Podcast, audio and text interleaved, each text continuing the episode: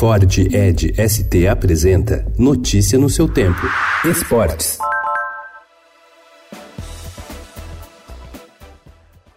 O Clube Pinheiros completa 120 anos hoje, consolidado como o principal formador de atletas olímpicos do Brasil. Com uma longa história esportiva, foi fundado em 7 de setembro de 1899 por jovens de origem alemã. Desde o princípio, a prática esportiva esteve intrinsecamente ligada aos seus associados. O momento é propício para as comemorações no clube. A delegação de 69 atletas retornou dos Jogos Pan-Americanos de Lima, no Peru, com a melhor campanha da história, com 45 pódios, sendo 17 medalhas de ouro, 15 de prata e 13 de bronze.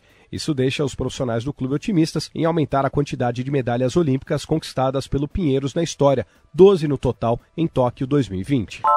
Após duas temporadas seguidas em que sérias lesões impediram Neymar de liderar o Paris Saint-Germain na luta pelo título da Liga dos Campeões, o brasileiro tem oportunidade de encontrar a sua revanche pessoal e conquistar o grande objetivo do clube e a razão pelo qual foi contratado por 222 milhões de euros. Permanecer na França significa, portanto, a chance de Neymar de dar a volta por cima sem trocar de clube. Essa é a opinião de Jérôme Deschonach, diretor-geral do PSG Américas, sobre a permanência do craque na França depois da tentativa frustrada de retornar ao Barcelona.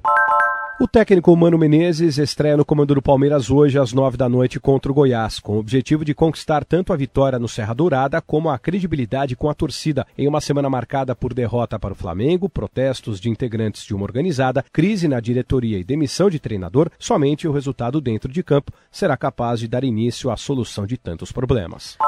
Pela segunda rodada seguida no Brasileirão, o Corinthians promove um jogo festivo na Arena de Itaquera. Será o lançamento do terceiro uniforme diante do Ceará, hoje às 11 horas da manhã. Uma homenagem à torcida e às invasões que ela protagonizou no Maracanã, diante do Fluminense, no Brasileiro de 1976 e as duas conquistas do Mundial de Clubes do Rio em 2000 e no Japão em 2012. O modelo, predominantemente preto, traz imagens da torcida nas arquibancadas e presença de um símbolo dentro dos números estampados nas costas. Ele só pode ser visto com luz negra. Notícia no seu tempo. É um oferecimento de Ford Edge ST, o SUV que coloca performance na sua rotina até na hora de você se informar.